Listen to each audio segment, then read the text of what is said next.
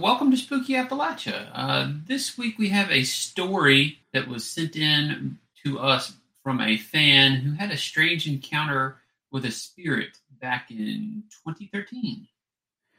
Back in 2013, I had moved to the town of Lawrence, Kansas, a borderline oasis compared to the nothing that surrounds it. I was being housed by a family of a friend I'd made there, so I was quick to join them in things like household chores and weekly excursions. Every Wednesday they went to church, so I usually tagged along as a sign of good faith. Not that Wednesday. That night I had one of the worst migraines of my life. It was straight to bed, head under the covers, plus a pillow for good measure. The rest of the family headed out, and the house was quiet.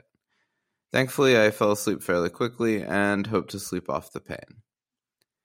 At some point, I felt myself waking up. My eyes began to open. The only things I could make out were the blue walls of the room, the sunlight still spilling in through the curtains, and the blurry shapes of the furniture. Instantly, the pain in my head was immediately excruciating again. My eyes snapped shut, and I made a small, desperate cry in frustration. That's when I felt the bed next to me dip. Almost carefully, a heavy weight settled next to me on my left, like someone had sat down by my side.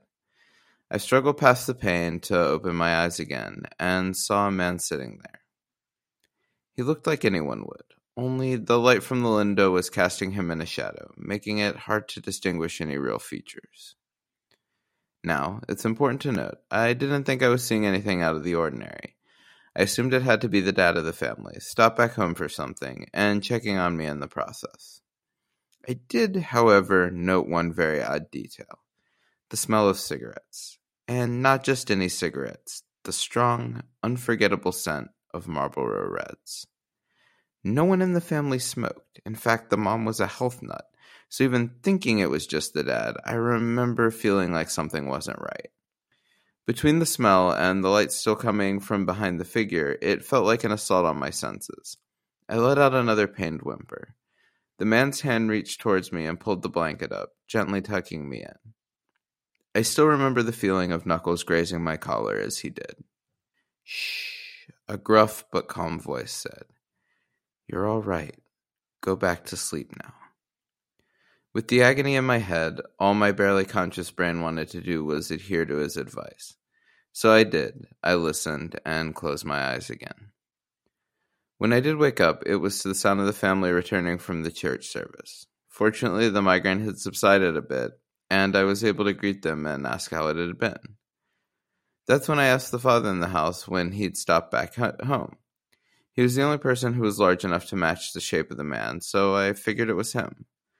The dad gave me a confused look. I didn't come back, he said. Why? That was immediately concerning. Before, I hadn't really thought anything of it, but if it hadn't been the dad, who had it been?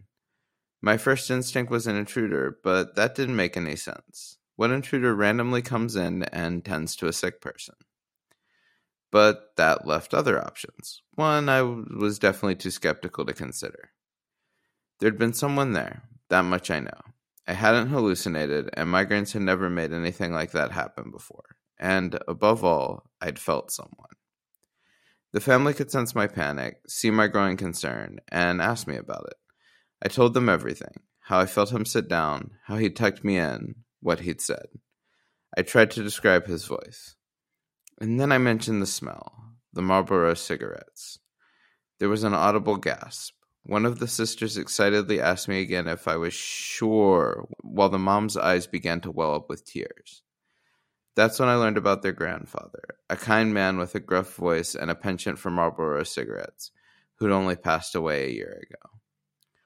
The family were avid believers in spirits and the paranormal, so they began excitedly talking about how he had stopped by, how wonderful it was that he'd taken care of me. Meanwhile, I couldn't wrap my head around the thought that maybe, just maybe, I'd actually come in contact with a spirit of some sort. It took years for me to admit to myself that I still can't logically explain what happened that day. But I know one thing. I always feel a twinge of fondness when I catch the stiff scent of a Marlboro Red. Wow. Big thanks to the uh, anonymous fan who uh, sent this one in. This was a good story. You know, usually it's like spirits or something trying to do something to someone or, you know, run them off. It, it sounds like, you know, they were taking care of them in this particular scenario. You know. Yeah, I always love these kind of like family folklore stories too. These are some of my favorites that we get. Yeah. They're they're the yeah yeah no I, I really enjoy you know reading these when when we get them in. So yeah, thank you to the person who sent it in. Yeah, we really enjoyed it. So, if you have had an experience you would like to see featured on Spooky Appalachia, the the YouTube, the blog, the podcast, um, we now have a form you can fill out. Be sure to fill out that form. A few of you have already. Thanks for that, and uh, send us your story. It's you, the link to it's on our Linktree and in the video description. Also, big thanks to our Patreons, Alvin, Charles, Danielle, Donald, Jamie, Jeff, Jordan, Julia, Linda, Shannon, and Taylor. And thank you all for listening. Take care, everyone.